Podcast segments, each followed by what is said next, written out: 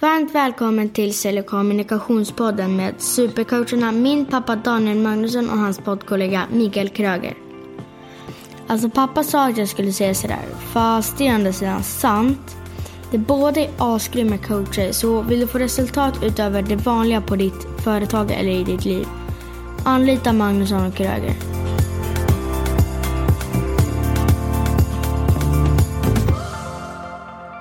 Du lyssnar på Sälj kommunikationspodden med Magnusson och Kröger och det är jag som är Daniel Magnusson. Och med mig i studion idag så har jag min lillebror Kristoffer Magnusson Domey. Ja, Välkommen! Tack. Tack! Ja. Tänk att det skulle ta så lång tid för dig att komma hit. Ja, det var ju kul att man eh, fick tjata sig hit och inte fick inbjudan. Så. Precis, men nu är du här. Ja, Mm. det är På viktigast. nåder. På På nåder. nåder, ja. Mm. Du, eh, du, eh, det vi ska prata om idag tänkte jag, det är ju hierarki och jargong i restaurangvärlden eller restaurangbranschen. Och ledarskapet som, som är där och du har ju jobbat inom restaurangvärlden sedan du gick nu gymnasiet, kock, Ja. kockskolan. Innan det egentligen började jag väl extra eh, som 15-åring. Ja. Och, men sen så var det ju glapp där och sen så var det restaurangskola. Men det är väl 20 år minst nu. Mellan 20 och 25 år som jag har hållit på. ja, du fyller ju 40 snart. Ja, det, det hör inte hit. Nej, Nej Nej, jag har är- ingen panik inför det men Nej, vad skönt. man märker bara att man har jobbat väldigt länge. Ja. Så vad, vad, om du skulle berätta om dig själv då? Vad, vad är det du gör idag och vad har du gjort? Ja, jag är en ung och fräsch kille. 40 jordsnurr. ja, Jordsnurr. nej men ehm, jag eh, gick hotell och restaurangskolan i Stockholm på Sankt Görans gymnasium som inte finns längre. Treårig utbildning. Där väcktes ju intresset ännu mer egentligen. Jag var ju intresserad av att bli kock så. Men sökte också estetisk linje. Men kom in på restaurang, som tur var. Tycker jag så här i efterhand. Men jag fick ju ändå utlopp för det här estetiska i, i yrket. Så det tycker jag är eh, kul och intressant. Inte bara inom yrken utan överlag. Mm. Sen, ehm, eh, ja, efter jag gick ut skolan 98 så har jag jobbat runt om i Sverige, mestadels i Stockholms eh, området. Mm. Eh, drivit eget, både en cateringfirma och sen ett hotell och restaurang under en period och sen nu driver jag eget igen. Sen, eh, ja det är nog fyra år tillbaka ungefär. Mm. Och nu håller du inte till i Stockholm, nu håller du till i Västerås. Mm. Nu är det Västerås som gäller sedan sex år tillbaka och det är som egen då i fyra år tillbaka i Västerås. Och det jag sysslar med är hemmarestaurangen hemma på vår tomt och eh, catering och konsultverksamhet. Mm. Och då tänker jag så här, hemmarestaurang. Det, det kan ju låta riktigt tacky. Mm. Alltså, eller så kan det låta riktigt unikt och speciellt och fantastiskt och så vidare. Ja, jag fokuserar på det senaste. Ja, vad bra. och det vet jag att du levererar. Mm. Eh, men, men vad innebär hemmarestaurang? Alltså vad, hur kommer det, vad kommer det ifrån? Alltså just att du Ja, det, hamnade är väl, där. en- för det börjar väl, eh, jag tror att det var i London eller New York med supper clubs eh, för ett gäng antal år sedan. Men sen så kom det till Stockholm och jag fick upp ögonen för det. Eh, gamla kollegor och sådär som hade lite hemma hos sig. Mm. Så tänkte jag, det där finns väl inte i Västerås. Mm. Och sen jag kör på kul eh, hemma i vårat nyrenoverade kök eh, i villan. Och sen eh, gick det så pass bra så att min kära fru föreslog, ska inte du öppna en matstudio på tomten och flytta ut verksamheten? Jo, det, det är väl en bra idé. Mm.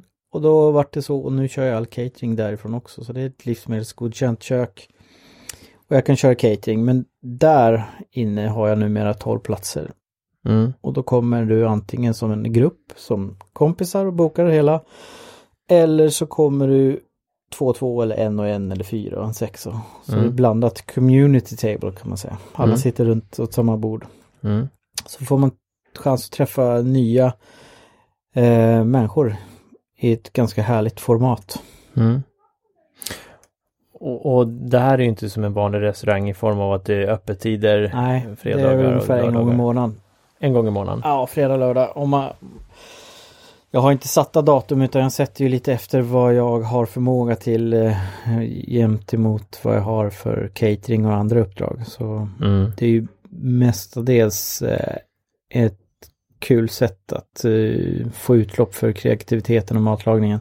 Mm. Eh, ingen kassakalv om man säger så. Nej. Men eh, framförallt så är det är roligt. Mm.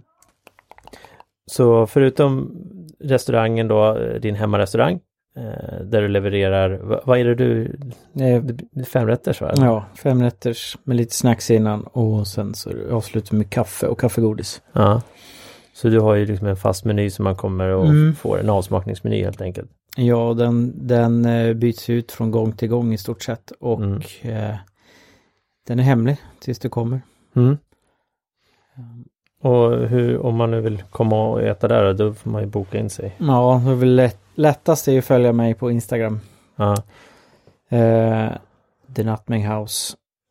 Eh, eller gå in på min hemsida, nutmeghouse.se. Där lägger jag upp datum också. Men Mm. snabbast hittar du på Instagram. ja. Och då eh, bokar man in sig eh, och det är begränsat antal platser. Mm. Det är också väldigt fullbokat. Du har ju också en Mm. kö Mm. som, som kan vara väldigt lång ibland. Ja, precis. Jag försöker beta av den så gott det går. Eh, men eh, ja, det brukar bli fullt ganska fort. Ja. Förståeligt, för du är ju sjukt duktig på matlagning och jag, jag och resterande släkt och vänner är ju väldigt bortskämda när du lagar mat så det är ju härligt tänker jag. Ja, Så, så men du, du har ju tävlat en del också. ja eh, nu var det ett tag sedan. Men eh, tävlade med Stockholm Culinary Team som heter. Ett regionallag för Sverige som tävlar mot andra regionala lag i världen. Ja. i VM och OS och det gick bra. Det vart OS eh, OS-guld och silver och VM-guld. Fantastiskt. Ja, Ja. kul. Och du, där har du både varit med och vunnit då som eh, deltagare och sen så ett, ett av dem var du även med som coach va? Till, Ja, precis. Eller var lite delaktig coachande och eh, även med praktiskt om man säger så. ja, okej. Mm. Kul. Mm. Så eh, och du har ju jobbat som sagt länge och, och både jobbat som i olika positioner alltifrån att skala potatis eh, gissar jag. Mm, ja, till många kilo. många kilo. Ja. Vad har du haft för olika roller då i restaurangvärlden? Ja, man börjar ju som praktikant men sen så har jag jobbat som kock, souschef, köksmästare. Det är det. Ja.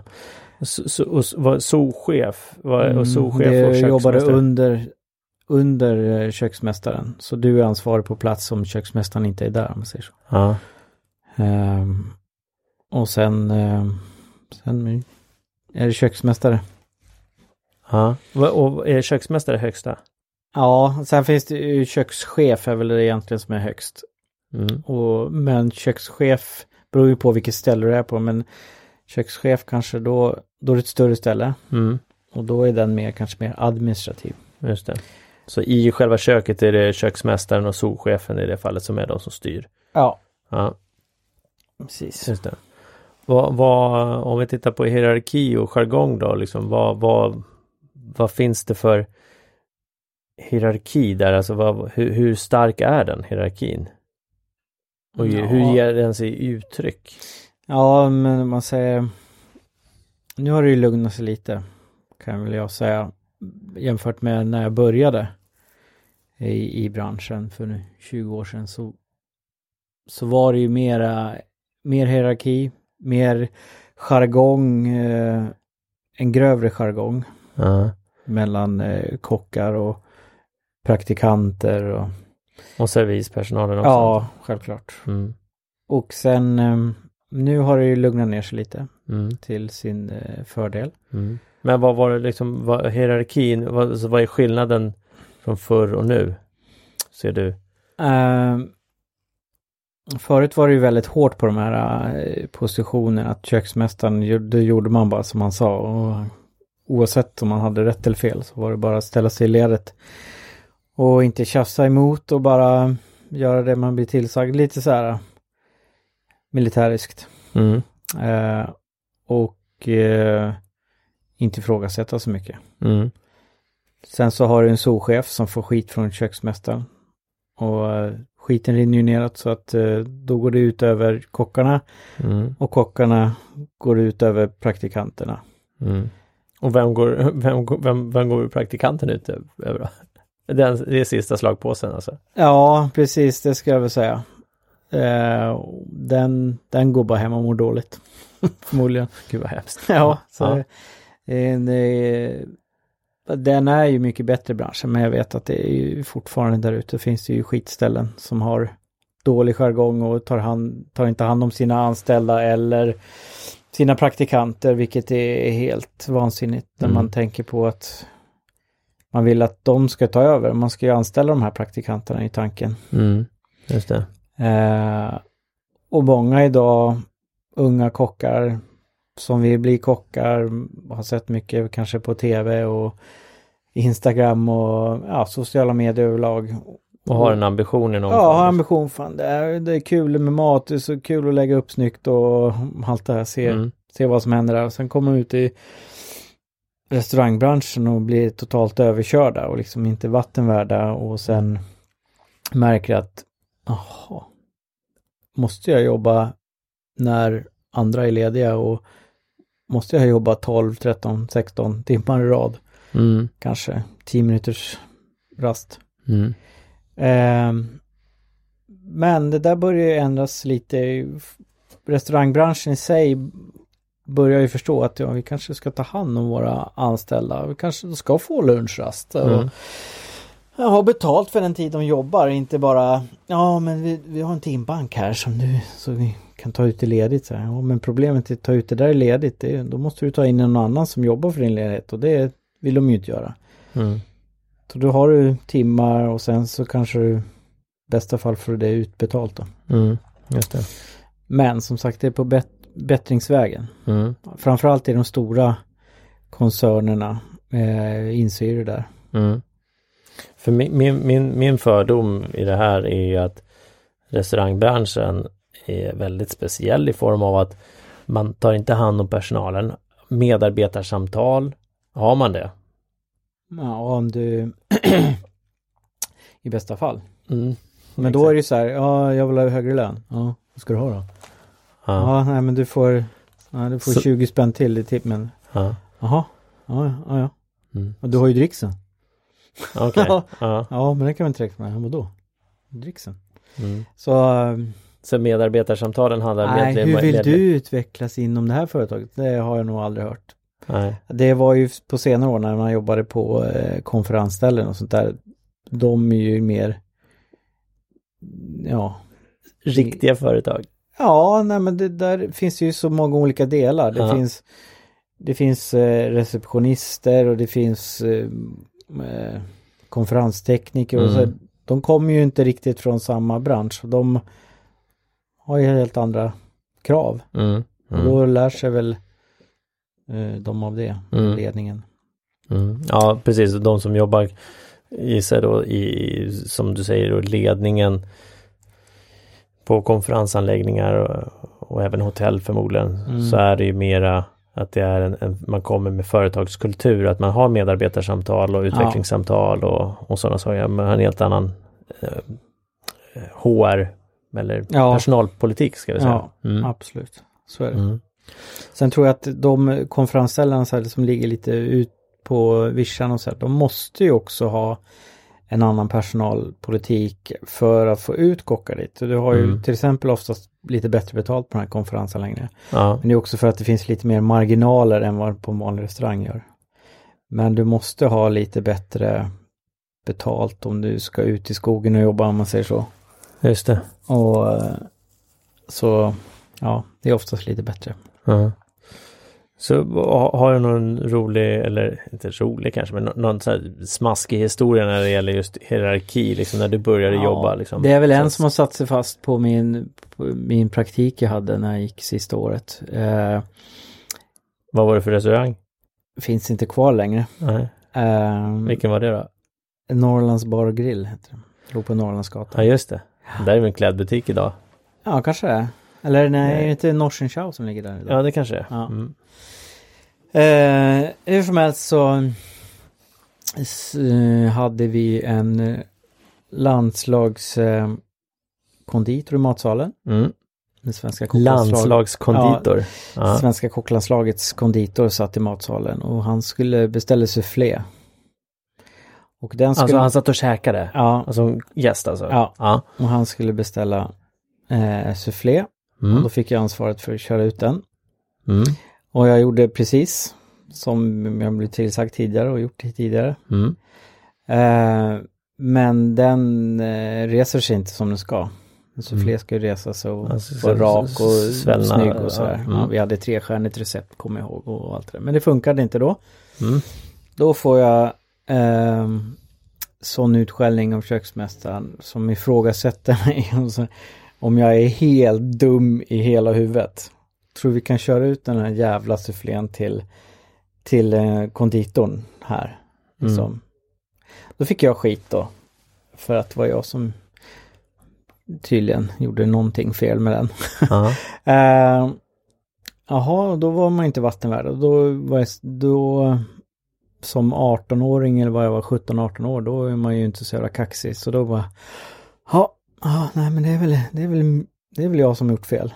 Det är ju inte mikron eller eh, ugnen eller vad vi, jag tror vi mikrar den här först och sen så körde man in i ugnen. Mm. Nej, eh, men eh, till slut tror jag vi fick ut någon soufflé, men han fick säkert vänta en halvtimme, 40 minuter på den. Mm.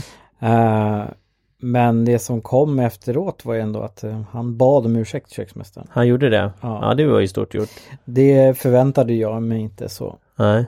Så och eh, det var ju, det var inte alltid man har fått de ursäkterna. Nej. Nej.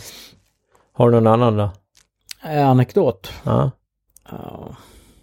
Nej, jag har ju aldrig gjort så mycket fel efter det alltså. Nej, det funkade bara. precis. Det funkade Ja, precis. Men har, har du själv eh, trillat dit i, i, ditt, i hierarkin och betett dig själv som en skitstövel? Eh, det har jag säkert eh, någon gång under stridens hetta men jag tror inte inte vad jag kan minnas sådär riktigt. Alltså varit jävligt idiotisk mot dem. Det tror jag inte. Och jag vet att eh, jag kanske har liksom höjt rösten och sådär. Men många har upplevt mig som väldigt lugn i köket och sagt ja nu nu är Kristoffer stressad för nu är, nu är han tyst. Ja. Eller så visslar han. Så, Ja. och jag har kanske, jag kanske mer har varit tyst och det har påverkat folk också. Ja. Att bli sluten som en mussla kan också hjälpa ibland. Ja. Bara, Åh shit, han är kanske inte så nöjd med det här. Ja, just det. Just det. Så, ja. Ja. Kill them with silence. ja. Kill them with silence. ja. Eh, kill the relationships with Mm. silence. Eh, när du blir stressad så blir du tyst. Jag är lite samma, lika där skulle jag säga. Eh, Mm. när, när jag blir stressad så, för jag har fått frågan, så, ja, men hur märker man på dig att du är stressad? Ja, det är när jag blir väldigt tyst liksom. Eller, jag, eller jag blir tyst och fokuserad. Mm. Um, vad tänkte jag på? Jag, jag såg, jag var, jag var i Uppsala f- f- för någon vecka sedan och uh, var käkade på någon sån här spicy and hot, tror jag det heter. Det är Mm. så här asiatiskt Ja. Mm. snabbmatskedja. Ja, snabbmatskedja. Mm. Mm. Första gången jag käkade en umf, tror jag det var. Umf, ja. Soja, protein med massor med socker. Ja, Ja. precis. Det var inte gott heller för den delen. Det, det tastes like chicken. Ja, Verkligen. precis. Men, ja. men det var jätte, väldigt, väldigt speciellt. Men hur som helst, när jag står och beställer där maten, jag hade så svårt att lyssna på hon som stod i kassan. För bakom henne det, höll hon på att lägga upp maten, det var ganska många där. Mm. Och det är ju ett öppet kök i det här fallet och det är ju mer och mer öppna kök så man ska se hur, vad som händer med Ja. magin i köket. Men i alla fall, där var inte så mycket magi för gissningsvis så var det någon arbetsledare som bara skäller ut en tjej där. Men hur tänker du? Va? Menar du på allvar att du ska lägga upp på det här sättet? Ja, och jag bara så här. Vänta nu. Vad gör du? Uh, ja, först och främst sättet att göra det på Mm. och sen också att det är helt öppet också. Ja, ja. Så att det var ju katastrof. Ja. Och, och, det, och jag kan ju säga att jag väldigt ofta jag hör och ser sådana situationer när det gäller just eh, hur, hur man beter sig. Jag menar, då är vi inne lite i jargongen också. Ja. Jargongen är Sitter ju... du och rapar här? Ja. Ja. Jargongen är ju Ja. eh, många gånger rå, om man Ja. säger så. För jargong kan ju vara, det kan ju både betyda att det är ett fackspråk, det kan betyda att det är Ja. liksom annat liksom. Att det be, behöver inte, behöver inte vara ett negat, negativt så att säga. Nej. Eh, men till en början så har ju jargong varit eh, en eh, eh, hård och mycket underbältigt jargong. Sen det eh, det är också bättras med åren kan Mm. jag tycka och eh,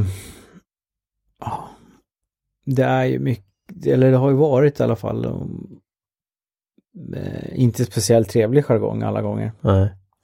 Men vad, Jag har alltid eh, inte gillat den här men jag har ju säkert åkt in i den också liksom. Mm. För i en grupp så är man inte så här.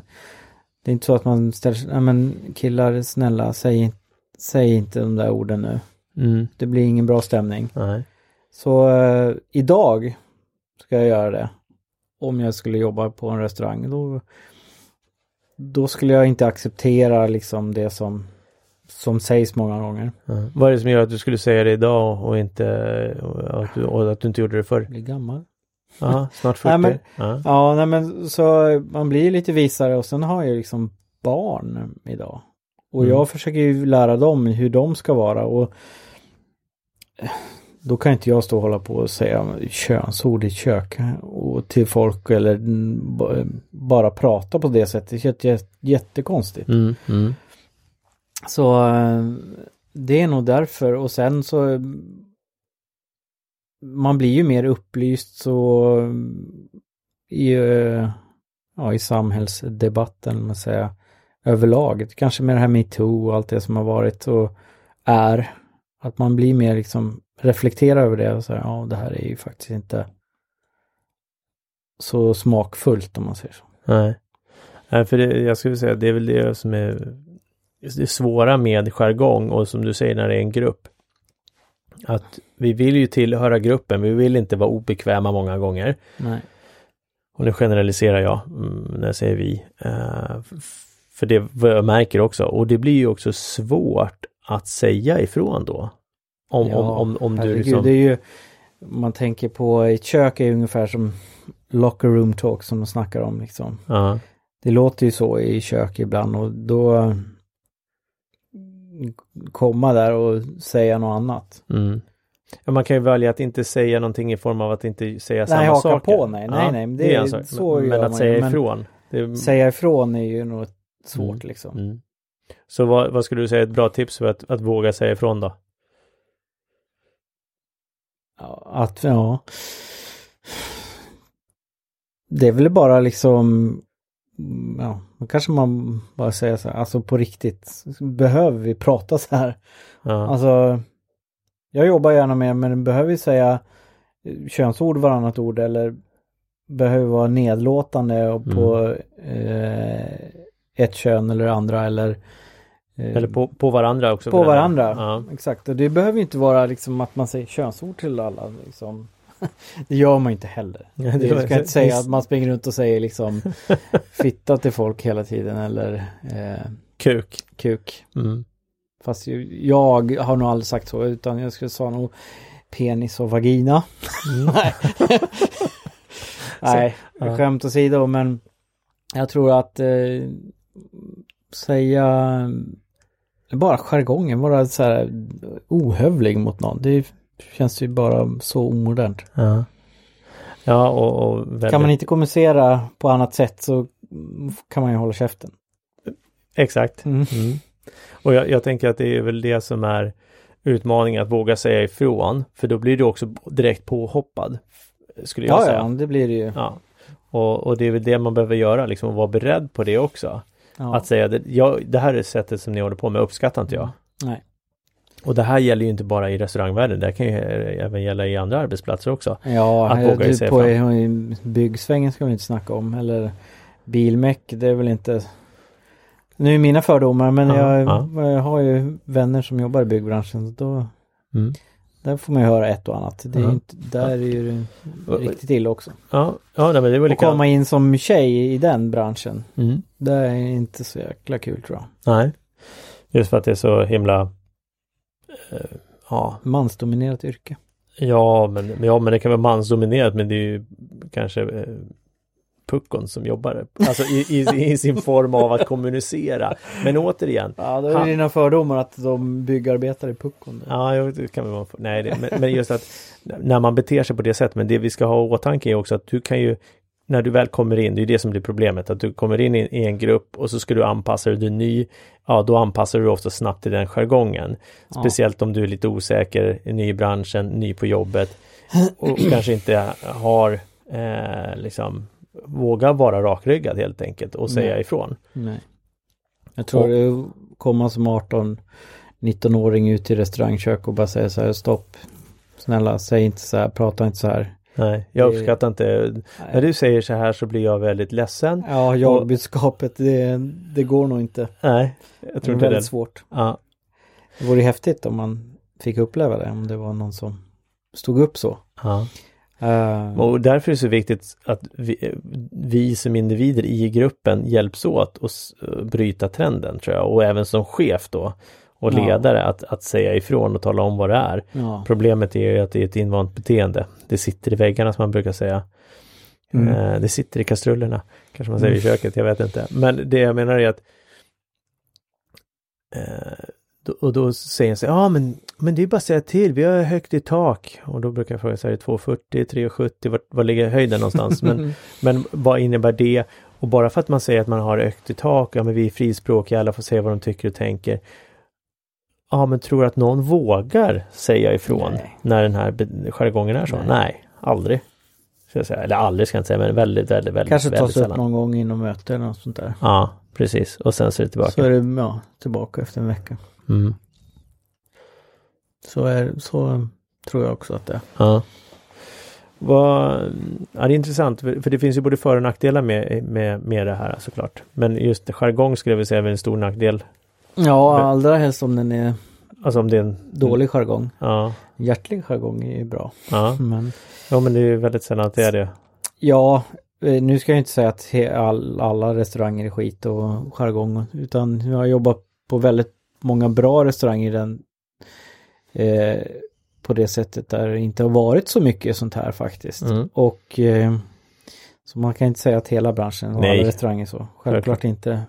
Men det som, Men det är ju som du sa tidigare att, att köksmästaren är på souschefen och du sa skit rinner neråt. Ja. Ja. och likväl så kan vi byta ut skit till att det är då guldstoft som Ja, rinner. ja, ja, så är det ju. Det, Mm. Jag har haft bra köksmästare som har peppat och fått den att växa och, och, och man har ett riktigt bra team. Och det är det, är det jag ser hända nu liksom i branschen. Att det, Mm. folk börjar inse alltså, jag måste bygga upp ett bra team kring mig. Annars Mm. kommer inte vi kunna prestera på den nivå vill, Mm. vi vill. Mm. Och har du ett bra team runt omkring dig, då kommer de mesta bitar lösa sig och det är inte så jobbigt att jobba längre pass och liksom ställa upp för teamet om du bara känner att du är med i ett lag liksom. Mm. Eh, och blir uppskattad för det du gör. Mm.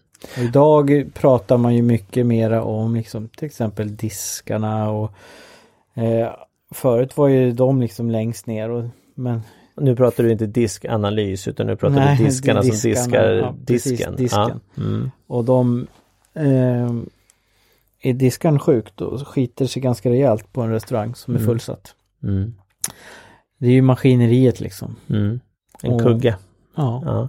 Och, eh, jag tänkte på just det här med, med, med lagandan och det. Jargongen när du kör när du har tävlat och Mm. laget, är det en annan jargong då? Ja, det har det väl varit. Det, var ju, det här har man ju byggt runt omkring en, ett team. Ja. Så det skulle jag säga att det är eh, det är mer som en sport då. Ja men visst är det fascinerande att man har en annan, annan om man jämför jargongerna då. Men det har också, det, då är ju så, där var det ju uppdelat lagled, lagledare och Mm, mm, så. Så det vart ju mer sport mm, kring det. mm, Och det kan man väl ta in lite mer i, i köket. mm, Att eh, köksmästaren är våran teamleader istället. mm. Eller ja, Ja. ja men en led. Ja precis. Jobba mer med coachande och le- ett ledarskap. Ja. Du, eh, vad, vad är det som driver dig då i det här? Att jobba i den här branschen i, ja vad är det, 20-21 år? Någonting nu. ja. Inte tillräckligt bra på något annat. Ja okej. ja. Nej, men eh, jag älskar branschen för det, eh, den står ju aldrig still. Det händer ju alltid någonting. Du är ju aldrig fullärd. Eh, och den är så vid liksom. Det är ju allt ifrån den minsta kvarterskrogen till eh, foodtrucken till de stora jättehotellen. Mm. Och allting kretsar ju kring mat och dryck och liksom gästen i fokus då. Mm. Förhoppningsvis. Mm. Och upplevelse är det ju. Det är mycket Ja, upplevelse. det är en upplevelse liksom. Det, Ja, en del kanske är det handlar om en bukfylla. För att ja, ja, liksom- precis. Men, nu, men, nu går jag hem från krogen och bara stopp. Men då är det ju Ja, den där kebaben eller hamburgaren är ju sjukt god när man har druckit. Så att det, det, det är en upplevelse igen. ja, ja. Så mm, det är väl det. Och så ständigt utvecklas fantastiska människor i branschen. Även fast hierarkin och jargongen är som den är så har jag inte stött på så många rötägg under mina år. Visst, det har ju varit några men eh, Det låter som jag snackar skit bara om branschen, men det har vi inte gjort. Det finns ju nej, mycket, mycket det- gott också. Det ska vi inte säga glömma. mer fördelar i branschen än dåliga. Mm. Och eh, Och det finns ju, det finns ju stora, stora koncerner som, som når otroligt långt. För Mm. mig är det svårt att tro att, att det inte är bra ledarskap där och lyckas så pass bra som, som många av dem gör. ja, Sen så kan det ju finnas självklart vissa frontfigurer som kanske eh, är på ett visst sätt men då finns det andra som räddar upp och bygger upp Mm. liksom grunden. Mm. Jag vet inte hur det funkar på Gordon Ramsays krogar och sådär. Och de här franska ställena där det är lite gammalmodigt om man säger i ledarskapet. Mm. Management by fear. Mm. Nu har väl han börjat bli en liten softis också, Gordon Ramsay. Han har väl upptäckt det att han inte kan hålla på sådär som han har gjort förut. Ja. Det, var, Eh, det var bra tv inom ja, jo, precis. Mm. Exakt. Och, De kan ju runt och försöka stoppa knark i industrin Ja. va? Precis, Alltså, han har väl upptäckt det att hans kockar knarkar väl mycket. Så Ja. Det är väl därför. Men eh, och det, det är också vanligt i, liksom, i de här stora många restauranger som folk använder sig av droger för att orka. Mm. Och det, det tänker jag ja, ju- om man tittar på de här stora namnen. Jamie Oliver, han, han, han upplevs ju som en, en liten sån här eh, mjukis. Mm. Frågan är om han är det. Inte alla gånger men jag tror att han eh, Det man ser utav honom är ganska äkta ändå tror jag. Ja. För han skulle inte kommit så långt om han hade varit falsk på Nej. något sätt. Nej. Så jag tror att han är rätt så. Genuin och äkta i det. Ja precis, sen är ju lackar ju han som alla andra. Mm. Det har han gjort någon gång på någon tv-intervju också tyckte Mm. jag. Mm. Han klagade att han hade gått upp lite i vikt tror jag. Mhm. Han vart förbannad. Mm. Men det var väl under en period när han eh, får rätt på eh, skolmaten i England också. Så han, han levde inte som han lärde. Kanske. Men det var då, han jobbar ju jämt. Ja. Kanske, ADHD också något sånt här tror jag han har. Har Får- får hoppas. Annars skulle han inte orka. Nej, så kan det vara. Så kan det vara. Jag ser det bara som en fördel med ADHD i, i vissa sammanhang. Ja.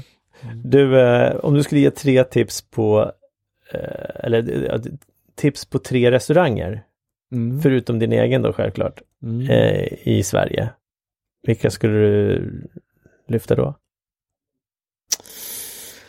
Ja, eh, jag skulle säga Franzén som alla andra, trestjärnigt. Eh, var där och hade fantastisk middag.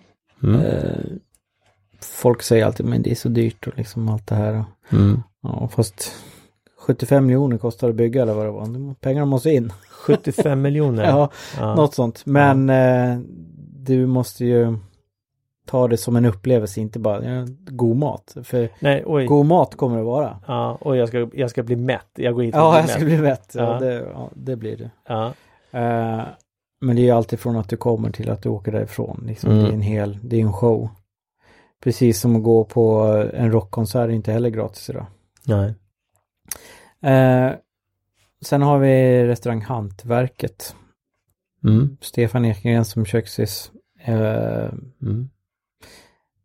Brukar säga, det fin- behöver inte gå till någon annan restaurang än dit egentligen. Alltså allt som serveras där är genomtänkt och det smakar gott och det är innovativt på ett bra sätt. Mm.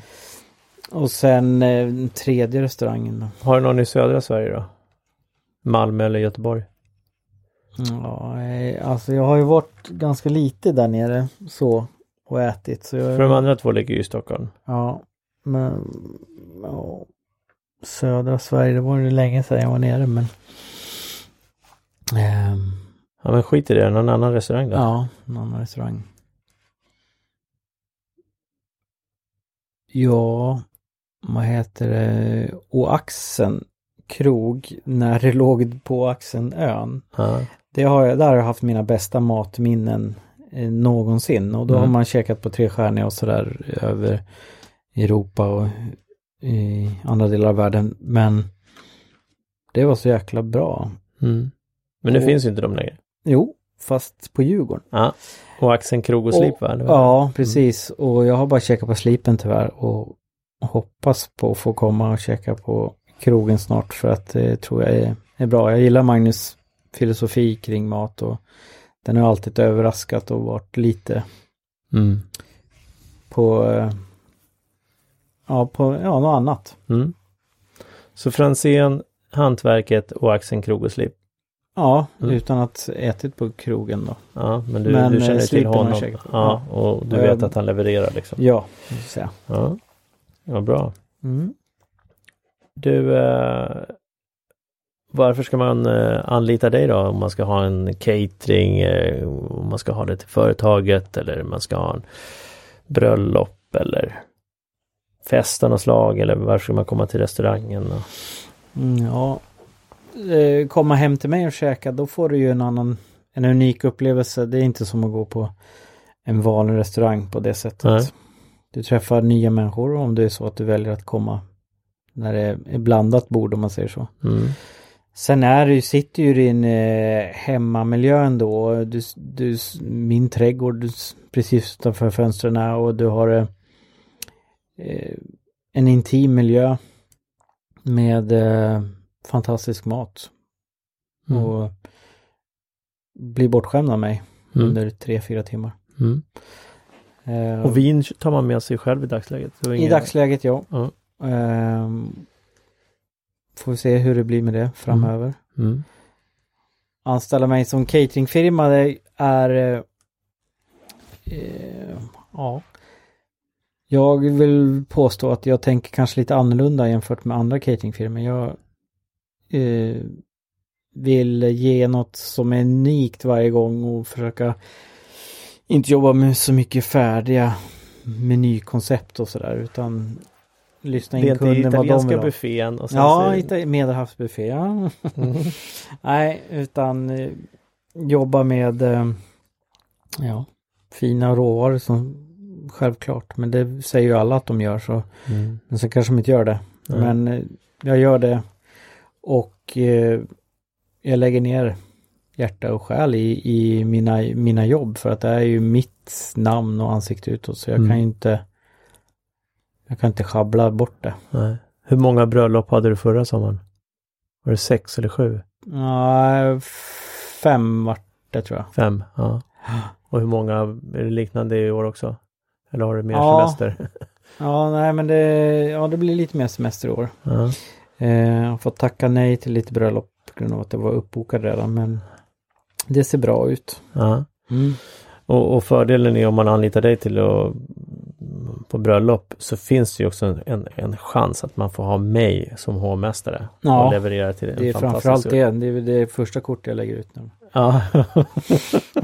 ja, det förstår jag. Ja. Ja, ja jag kan ju säga att det jag kommer, kommer ihåg när vi åkte ner till dig första gången som vi faktiskt var gäster hos dig, jag och min fru och massor med kompisar för nu i mars eller vad det var. Ja.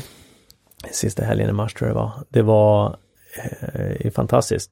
Vi klämde in oss, det var det 12 eller 14 personer. Vi var jättemånga Ja, i alla fall runt ett nog bord där. 13 vart ni. Ja. ja. Eh, och alla är ju supernöjda och det är ju fantastiskt. Så, som sagt, vi är ju otroligt bortskämda. Så att, och kräsen blir man ju Mm. eh, efter att ha ätit din mat. Så eh, ja, passa på och ta tillfället i akt. Och ett, ett första steg kan ju vara att följa dig på Instagram. Ja. Och det är ju the understreck nutmeg house, nej nutmeg understreck house. va? Ja. Ja, det, det står i informationen på till avsnittet. Eh, och sen om man vill komma i kontakt med dig annars är det Kristoffer snabel-a nutmeghouse.se. ja. Fantastiskt. Mm. Finns också på Tinder. Nej, skojar. Tinder, nej.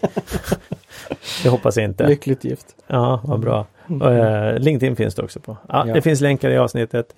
Eh, eller informationen till avsnittet. Du Kristoffer, eh, tack för att du kom in. Mm, tack att jag fick komma. Ja, nu ska vi börja röra oss. Ja, vad ska vi? Ja, det, det får du se. Nu ska vi åka på en liten eh, överraskningsresa. Du, jag och mamma och pappa, för du fyller 40. Lite Ja. 40-årspresent. Ja, Skönt! det blir nice. Mm. Får vi se om vi kan hitta någon schysst McDonalds-krog att käka på. Ja. Med det säger vi tack snälla för att du har lyssnat och eh, ha en fin vecka. Hej då! Hej då. Hej då. Tack snälla för att du har lyssnat på den här podcasten idag. Hjälp oss att nå ut till fler. Sätt betyg på Apple Podcaster, fem stjärnor, skriv en kommentar om varför du tycker att den här podcasten är bra. Du får gärna dela det här avsnittet med andra också som du tror skulle uppskatta det här avsnittet. Tack för att du hjälper oss hjälpa dig och andra. Du är hemskt välkommen att skicka förslag på gäster och ämnen och idéer som du vill att vi tar upp i våran podcast. Och det gör du på info snabel-a magnussonkroger.se